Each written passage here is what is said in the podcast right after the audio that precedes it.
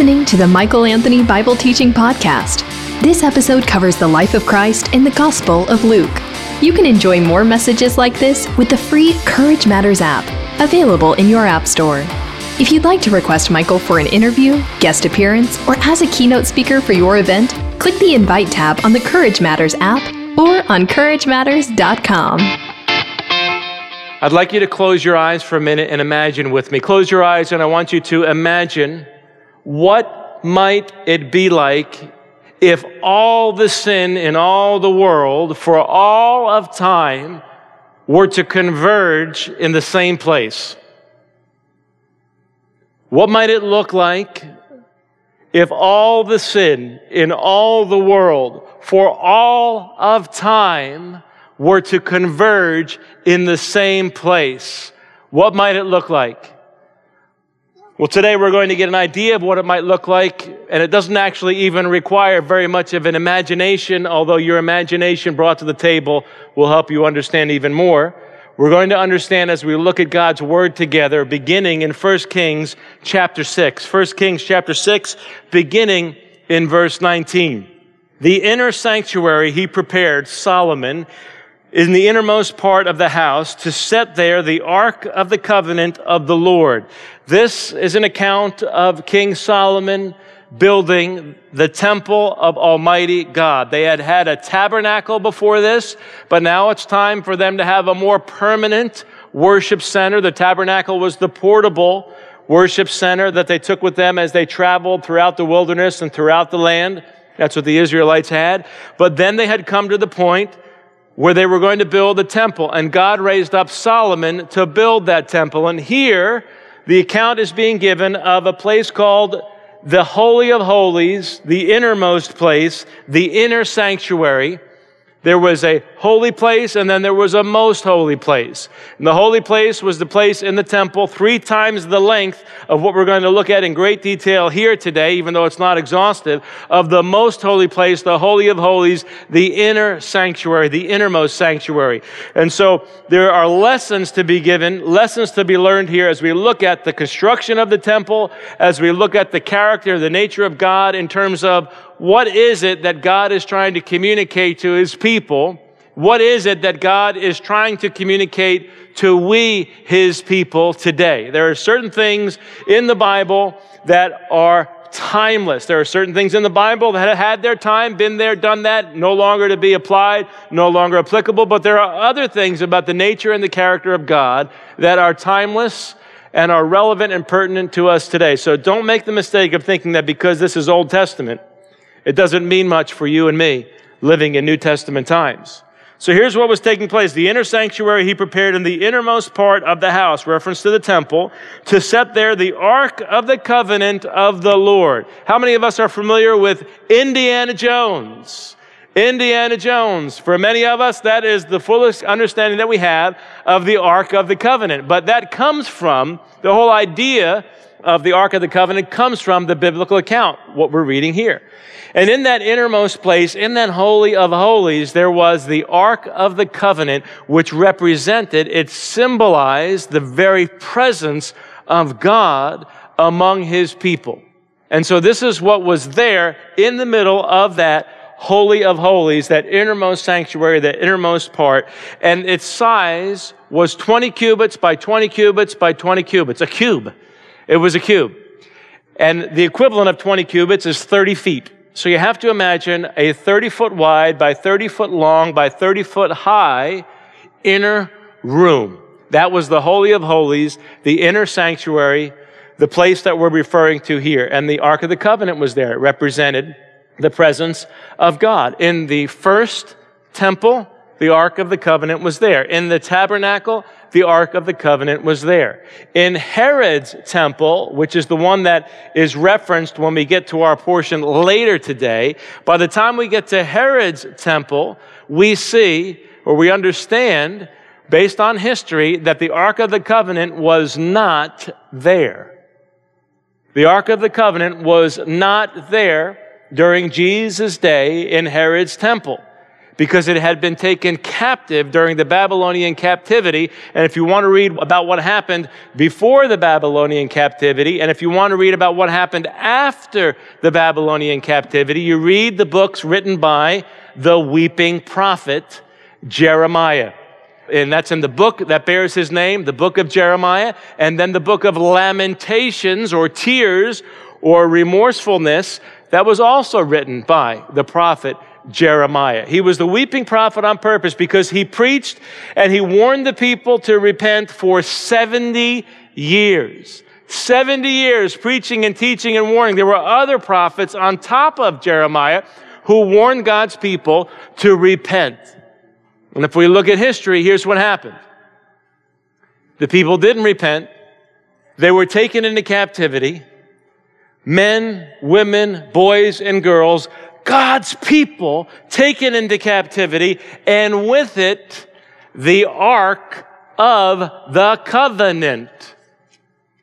And so in Herod's day, in Jesus' day, any and every time the high priest would go into the Holy of Holies, that innermost place, that inner sanctuary, he would be reminded, and the people would be reminded too, that they no longer had the Ark of the Covenant, the symbol that most represented the presence, the power, the blessing of God was no longer with God's people. So there's a bitter sweetness during Jesus' day. Anytime and every time the high priest would go into that innermost part, that Holy of Holies, on the day of Yom Kippur, the day of atonement. Once a year, the high priest who was chosen would go and offer sacrifices in the Holy of Holies, where the Ark of the Covenant was in Solomon's day, where it was not in Jesus' day. That person, that high priest, would offer sacrifices in the Holy of Holies as a reminder of the need to be brought into at one mint with God. That's a great way to remember the word atonement. What does the word atonement mean? The word means to be brought into at one mint unity with Almighty God. That's why it's called the day of at one mint or atonement, which even to this day the Jewish people still celebrate on Yom Kippur, the Day of Atonement. The only thing is that now there's not even a temple for the Jewish people to offer sacrifices in. At least there was a temple during Jesus' day. But what we see throughout history is that during the tabernacle and during Solomon's day, when he built the temple, the first temple that we're reading about here, the Ark of the Covenant was present, which represented the presence and the blessing of God. The people rebelled against God, were no longer red hot for God, rebuffed God's repeated attempts through his messengers to repent, and to turn back to God. And so God used one of the many instruments at his disposal to get the attention of his people, to discipline them. And he sent a foreign army to come against his people and take them into captivity. And with that went the Ark of the Covenant. And so by the time we see the temple rebuilt, this is why the people who were around and saw the first temple, Solomon's temple, when they saw the second temple rebuilt by Herod, they were in tears because Herod's temple paled in comparison to the temple of Solomon. So there was a bittersweetness. And so even today, among the Jewish people, there's a bittersweetness because guess what they don't have? They don't even have a temple of any kind, let alone an Ark of the Covenant during the day of atonement, Yom Kippur. So, with the passage of time, we're reminded that one of the things that God can do, one of the things that God has done, and one of the things that God can continually do, even in this day, is withdraw His presence and His blessing and His goodness that we would otherwise be experiencing in very much more tangible, practical, visible, experiential ways for no other reason than our lack of interest in God Himself. See, anytime anybody wants nothing to do with God, eventually, if you push that envelope long enough, God will give you what you're asking for. Some people get that in the eternal scheme of things. They want nothing to do with God during the whole course of their life, and then God grants them what they've wanted for their whole lives for a whole eternity. And so, what we see here from Solomon's temple, and even before that, the tabernacle, and then Herod's temple, and then the fact that there is no more temple, is the withdrawal of God's presence, the withdrawal of God's blessing that hopefully results in God's people having a burning hunger for the presence and the power of God that they are currently not experiencing. And so we have to understand today in the United States of America, where there are so many who claim to be following God, claim to be Christ followers. The important thing about being a Christ follower is not even so much of that first part, which is the given, the Christ part, but to make sure you're actually doing that second part, which is following. Because if we're not following the Christ that we say we're following, we're no longer living sacrifices, as Romans 12, 1 and 2 says, but we end up becoming walking contradictions. And so, one of the unchanging things about the nature and the character of God is that he has, he has many ways at his disposal to get the attention of his people. And one of the fundamental things that God repeatedly does, I know he's done it in my life, I know he's done it in yours. He will withdraw the experience of his presence and blessing until and unless I'm willing to be candid with him honest with Him, courageous with Him about my own sin. Whenever we allow and tolerate sin to go on in our own lives, there is a price to be paid. And sometimes that price is overt and it's obvious and it's something that you cannot mistake. And at other times it's overt and it's obvious, but because we allow ourselves to become distracted by lesser things, we simply don't recognize that we've settled for hamburger when God is offering USDA prime choice filet mignon. And so, one of the things that God allows to happen in our lives is the withdrawal of His presence as a means of disciplining us for sin, being lukewarm toward God, to do what? To bring us back to our senses to realize that there really is no life, no enjoyment, no freedom, no joy, no satisfaction found in anything or anyone else other than God. So the temple was one of the clearest object lessons of God reminding his people of the importance of his presence. And what would happen with the object lesson of the tabernacle or the object lesson of the temple is that was a progression. There was a progression that just in the architecture itself, reminded people about the holiness of God, the grace of God, the mercy and the goodness of God. There was the outer court, the court of the Gentiles, and as you went closer, there was a curtain and then the holy place where the priests would minister. And then all of the priests could minister there. And then if you continued to move forward, traveling from east to west, because in the Bible, interestingly enough, if you read in Genesis chapter 11, it says, as men traveled eastward, oftentimes when you see in the Bible, when somebody's saying they went east, they traveled east, it's bad news. It means there's foreshadowing there. There's something not good on the horizon. And that's what we see in the Tower of Babel account. As people traveled eastward, uh oh, red flag, something not good is on the horizon. To go eastward is symbolically in the Bible, oftentimes, not every time, but oftentimes associated with walking away from God. So it's interesting that the way the temple was set up is that the entryway, even though you could come in through the southern mount up to the temple, when you finally made your way into the temple area, you came from east to west. You went from east to west. And the first thing that you would hit after the court of the Gentiles is you would hit the holy place where the priests would offer sacrifices.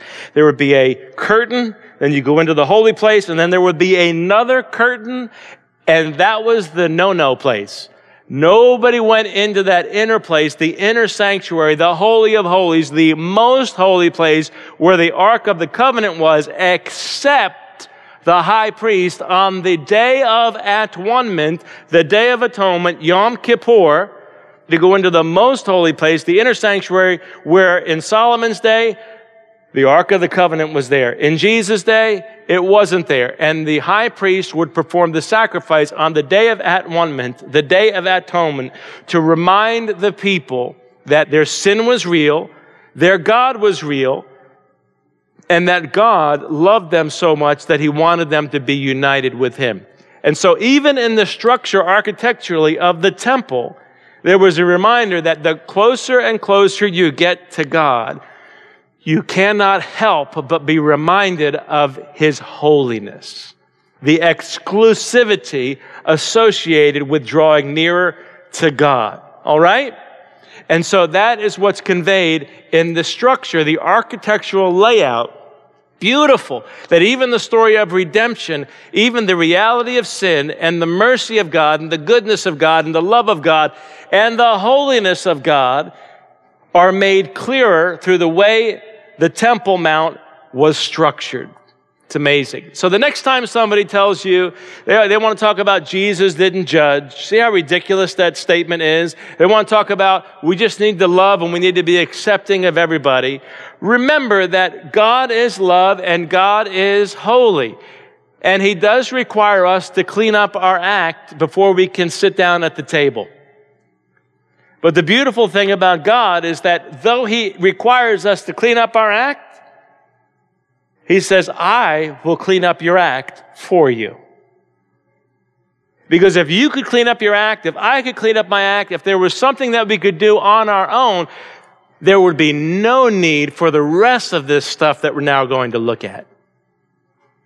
The beauty of God is that He sees our sin he wants at one with us. He wants relationship with us. And because of His holiness, something has to be done because of our sin. And He just decided to do what we couldn't do for ourselves and do it Himself by taking care of all of it. And so here, in 1 Kings chapter 6 verse 19, the inner sanctuary, the holy of holies, the most holy place, he, Solomon, prepared in the innermost part of the house, referring to the temple, to set there the ark of the covenant of the Lord, what we've been talking about. The inner sanctuary was 20 cubits, that's 30 feet, 30 feet long, 20 cubits wide, 20 cubits high, and he overlaid it with pure gold. He also overlaid an altar of cedar. Anybody who knows anything about construction or wood knows that when you use cedar, you do it on purpose because it's resistant to mold, it's resistant to mildew, it's resistant to insects, right? So you use cedar. I see some of you nodding your head. You use cedar because you want there to be longevity. So underneath the things that were overlaid with real gold was cedar in some instances, and in other instances, as we're going to see, olive wood, another wood that was especially good for constructing this type of thing. Verse 21 And Solomon overlaid the inside of the house with pure gold, and he drew chains of gold across in front of the inner sanctuary. In other words, to remind, do not cross. All right, more serious than a police line in front of the inner sanctuary and overlaid it with gold. And he overlaid the whole house with gold until all of the house was finished.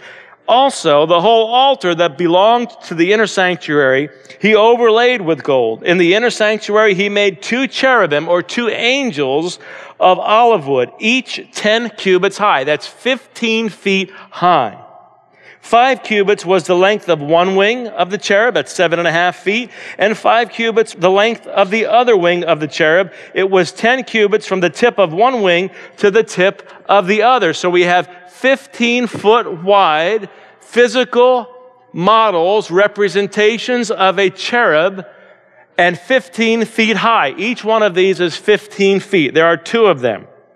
In the inner sanctuary, verse 23, he made two cherubim of olive wood, each 10 cubits high. Five cubits was the length of one wing of the cherub, five cubits the length of the other wing of the cherub. It was 10 cubits from the tip of one wing to the tip of the other. The other cherub also measured 10 cubits. Both cherubim had the same measure and the same form. And again, it's repeated. The height of one cherub was 10 cubits, and so was that of the other cherub. So here, it's not speaking symbolically. It's not speaking figuratively. There really were two massive, 15 feet wide, 15 feet high representations of angels who are there to represent and reflect and to guard and to protect the glory, the holiness of God. Okay? Here is where it's important for us to remember. When you see tremendous detail being given in the Bible, it probably means that the literal sense makes sense. So everything else is nonsense. If the literal sense makes sense, everything else is nonsense. And what the writer of scripture here is helping the reader in their day and in our day understand that this really happened. This really took place. All right, that's what's being presented. Verse 27, he, Solomon, put the cherubim in the innermost part of the house. That's in the holy place, the most holy place. And the wings of the cherubim were spread out so that a wing of one touched the one wall and a wing of the other cherub touched the other wall. Their other wings touched each other in the middle of the house. And the implication here is that everything is covered, the presence and the glory of God, everything that is being conveyed here is the holiness of God. Remember, love is one of the important things to remember about God. God is love. It's also important to remember the most significant attribute from which all the other attributes of God are understood is a four letter word that is not appreciated by many today H O L Y. It's a beautiful word. The holiness of God, it's what is being conveyed here in this Holy of Holies. Verse 28, and he overlaid the cherubim with gold.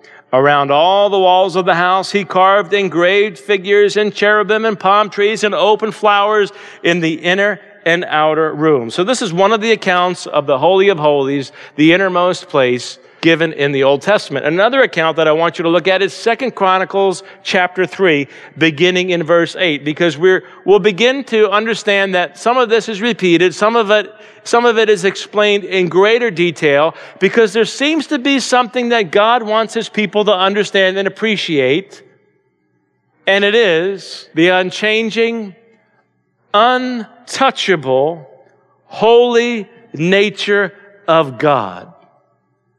You might believe, I might believe a lot of things about God, but one of the things that God wants us to believe about God is that He is holy.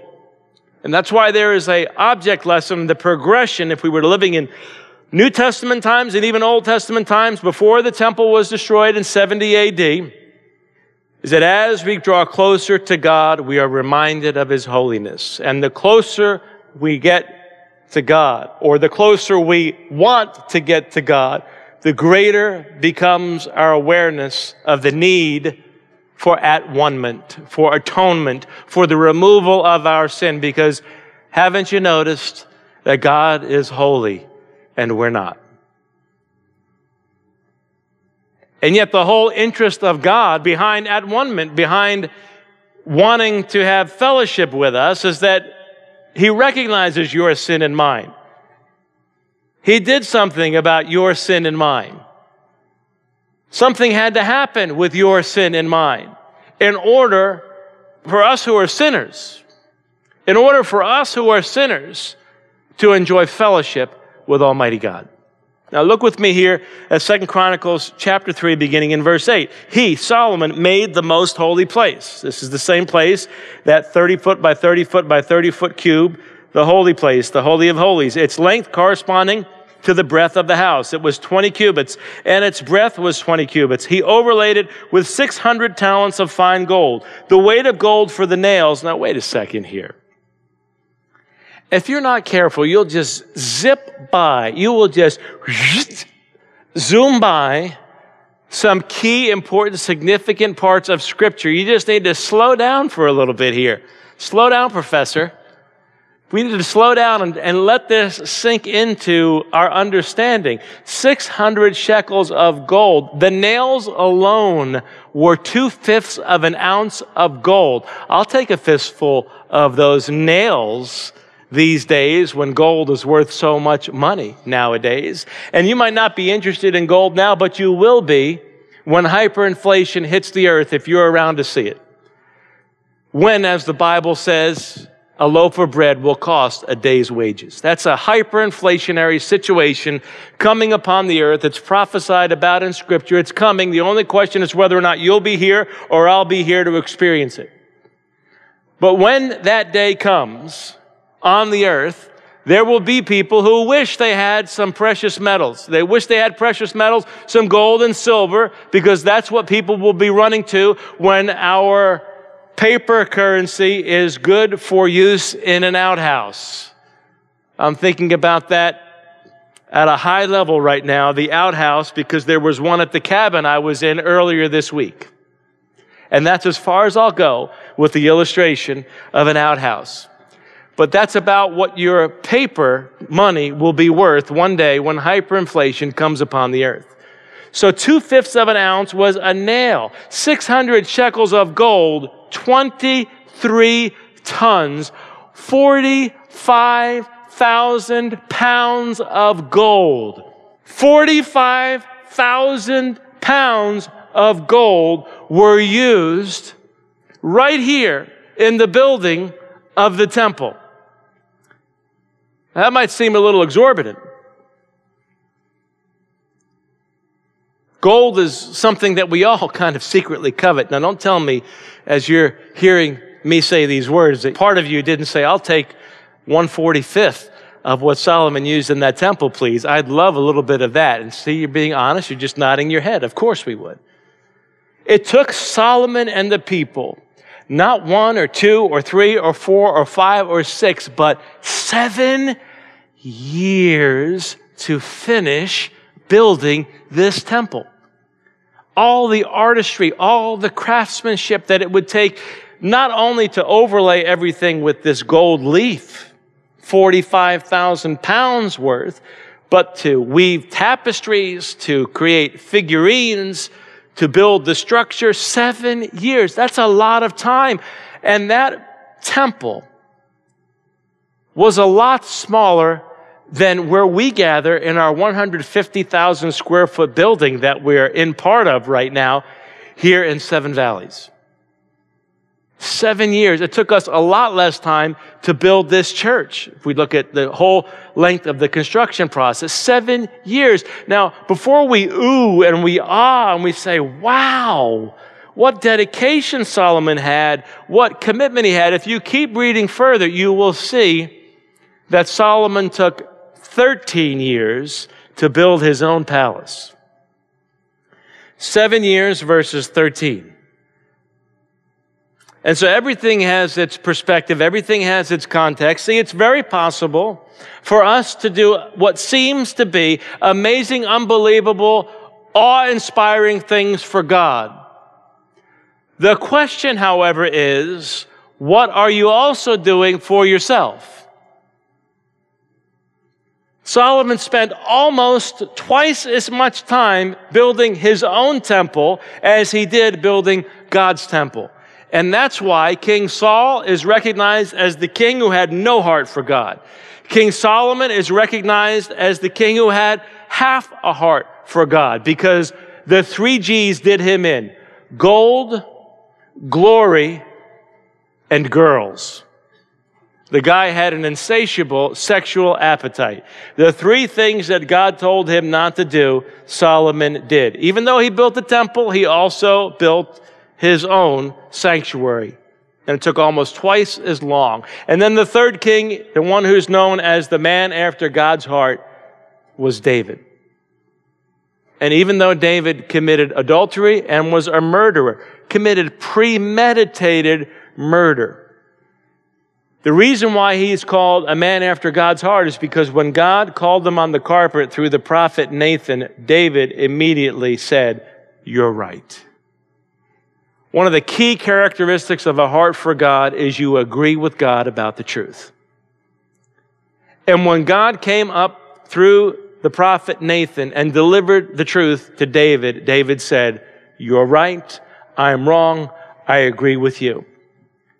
And we see that nature, that characteristic trait in David again and again, where although he was imperfect and nobody who ever walked the face of the earth was perfect, no one ever will be perfect except Jesus Christ. He's the only one who was perfect, the only one who is perfect. David demonstrated what it was to be a man after God's own heart. And so here in verse 8, he made the most holy place, its length corresponding to the breadth of the house, has 20 cubits, and its breadth has 20 cubits. He overlaid it with 600 talents of fine gold. The weight of gold for the nails was 50 shekels, which is two fifths of an ounce. And he overlaid the upper chambers with gold. In the most holy place, he made two cherubim of wood. We've read about these already in 1 Kings, and overlaid them with gold. The wings of the cherubim together extended 20 cubits. One wing of the one of five cubits touched the wall of the house, and the other wing of five cubits touched the wing of the other cherub.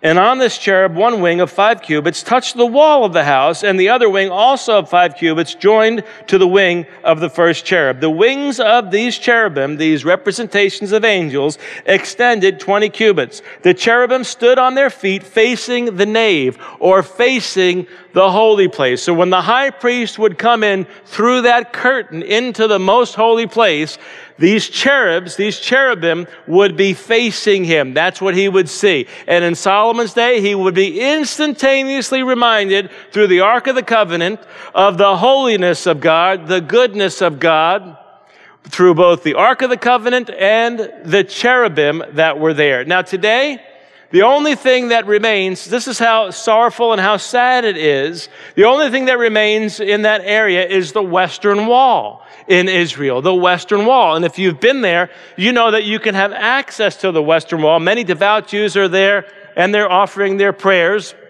They're wearing their garb and they offer their prayers and they chant and they will often write down a prayer request and they will write it on a little piece of paper, slip it into a crevice in the western wall, and leave whatever it is that they're praying to God about in that wall. When I was there, there was a Orthodox Jew who was there dressed in his garb, and he came up to me. This was in 1996, three years before the fulfillment of the prayer that he prayed for me. Comes up to me and says, hello.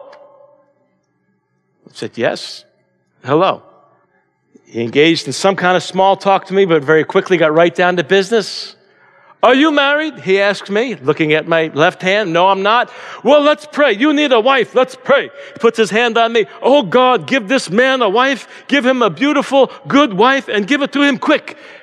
Takes his hand off of me, leaves.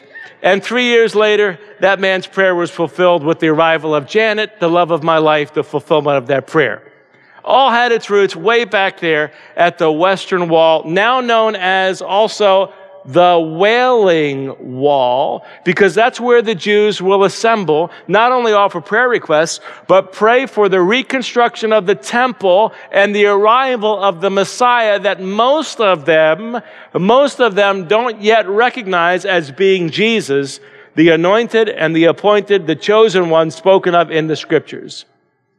So they'll go to the western wall or the wailing wall and they will wail. And if you take a step back from the wailing wall, from the western wall, you can take a look at another gold leaf covered structure that stands where the former temples stood. First, Solomon's temple, then Herod's temple. Today, that spot is covered by the Dome of the Rock.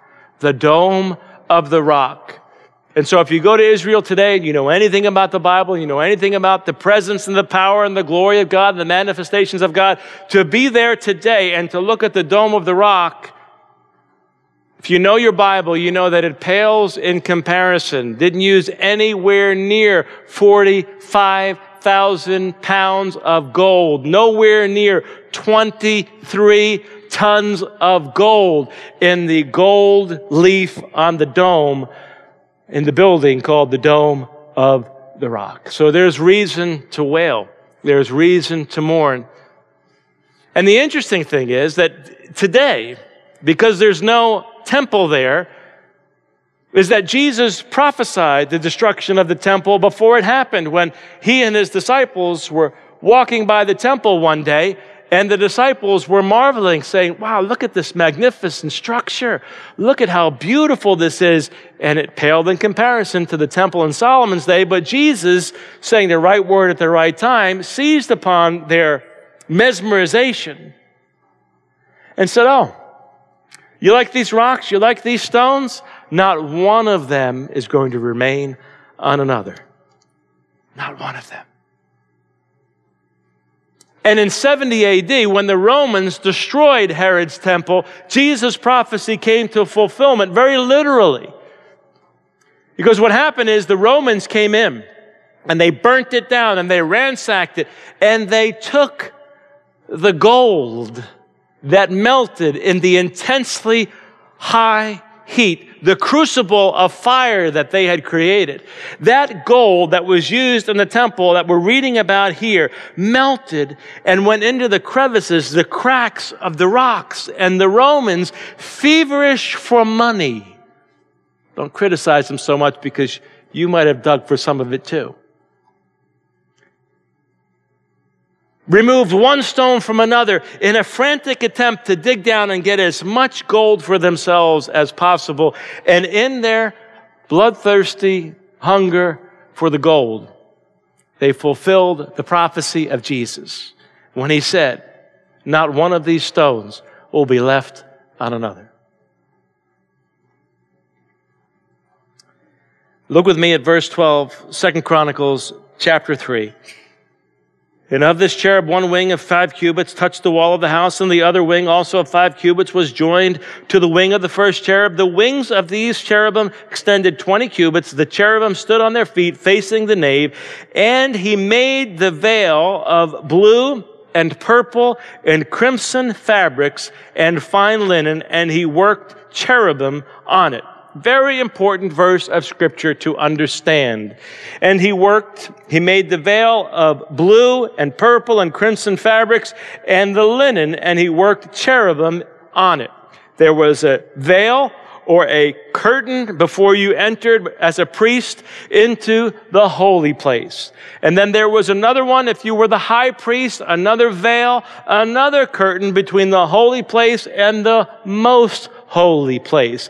And this is the veil this is the curtain that is being referenced here in Second Chronicles chapter 3 verse 14. He made the veil or the curtain of blue and purple and crimson fabrics and fine linen and he worked cherubim in it. So as you drew nearer to the Holy of Holies that represented the dwelling place of God, which was completely inappropriate to have had the Ark of the Covenant in Jesus' day because Jesus was the very presence of God.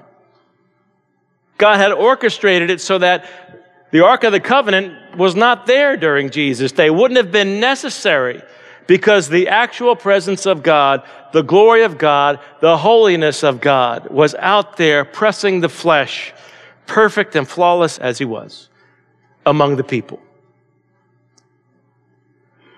So, this understanding becomes especially important when we get to Hebrews chapter 9. Look with me at Hebrews chapter 9.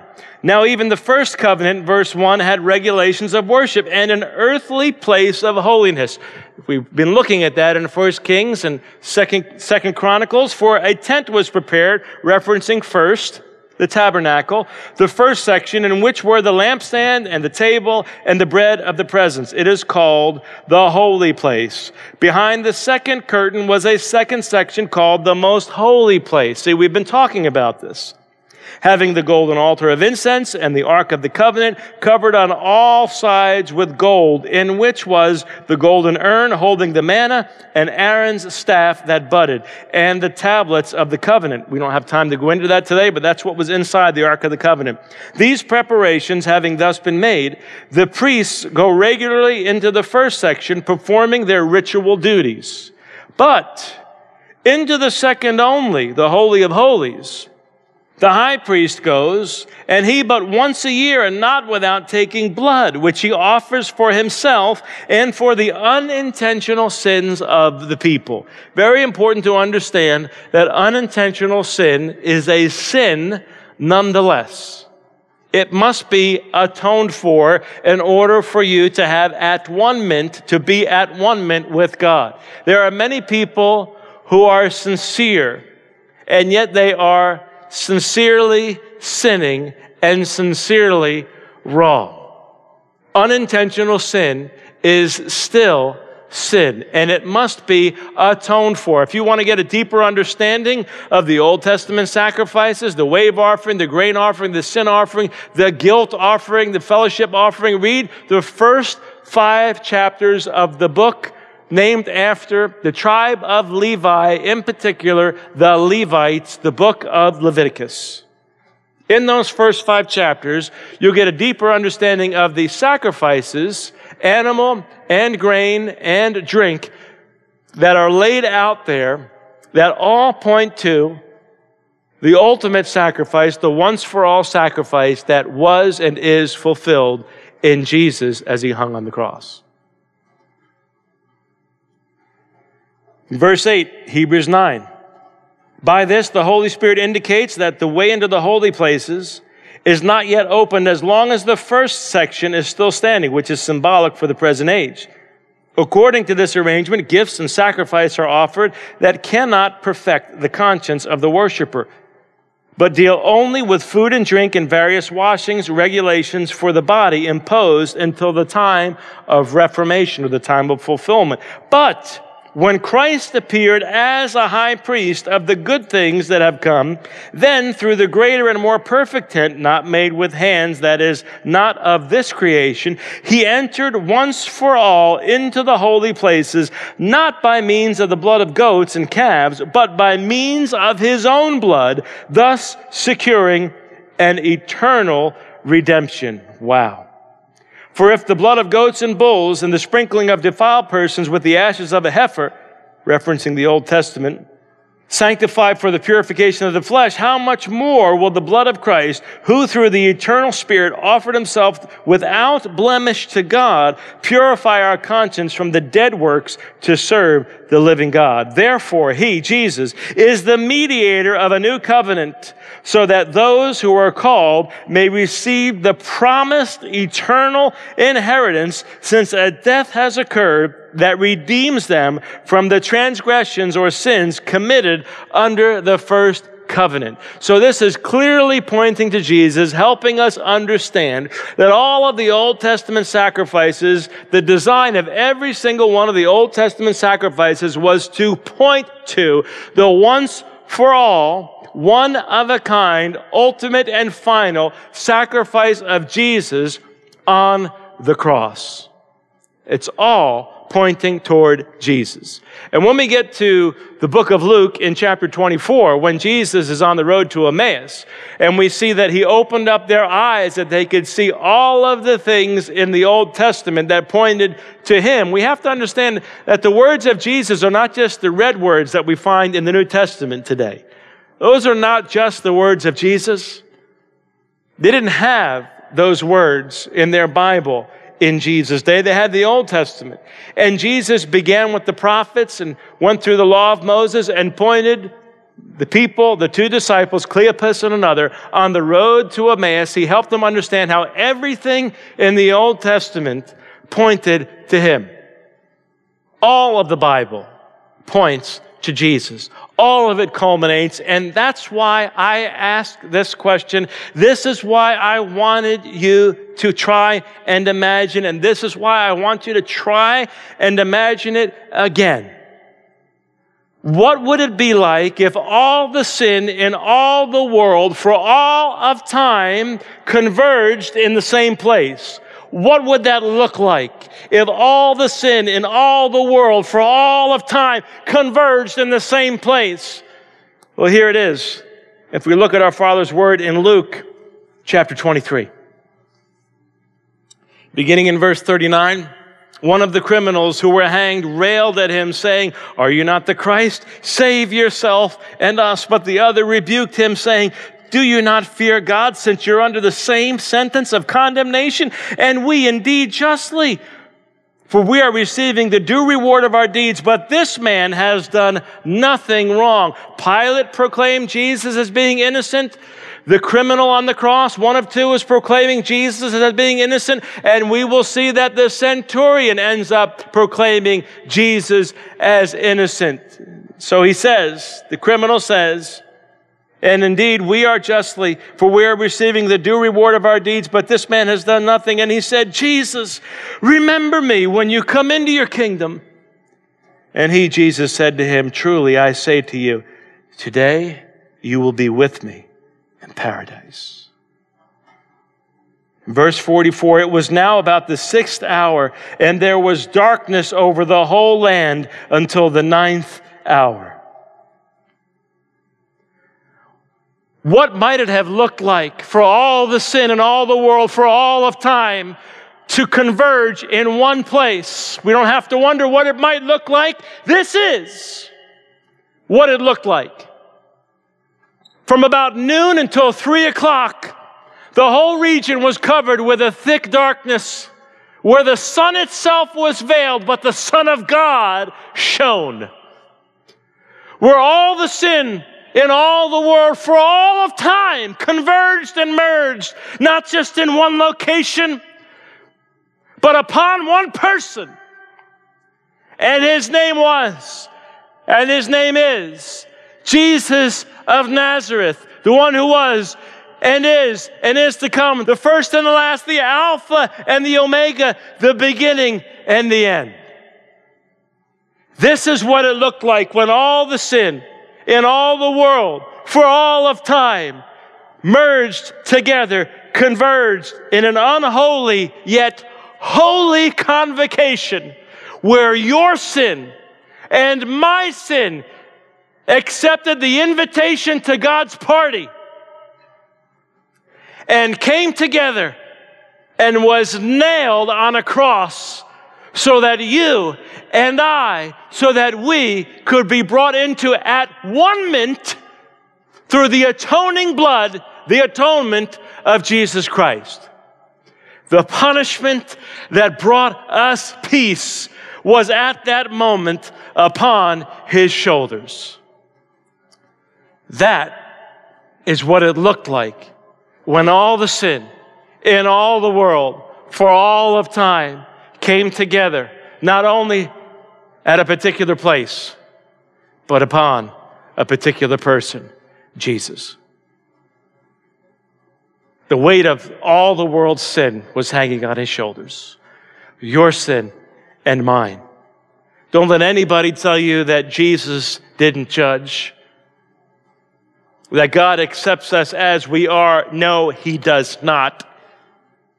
He accepts us only through the atoning blood of Jesus Christ shed on a cross. And we must remember that the next time we begin to have a flippant, casual attitude about our sin, which is often much more intentional than unintentional. That it was your sin and mine, joining with the sin of the world in an unholy holy convocation so that you and I, so that we could be brought into a relationship with God that we wouldn't have a prayer's chance of experiencing unless Jesus took all of our sin upon himself. Verse 45 While the sun's light failed and the curtain of the temple, the veil of the temple, the one that we've been reading about, veil and curtain of the temple. The curtain of the temple was torn in two.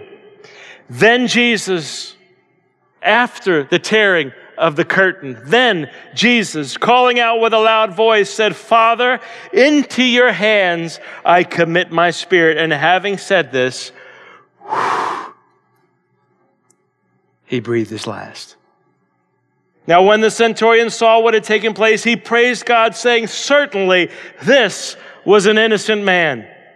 and all the crowds that had assembled for this spectacle, when they saw what had taken place, all the sin of all the world for all time coming together,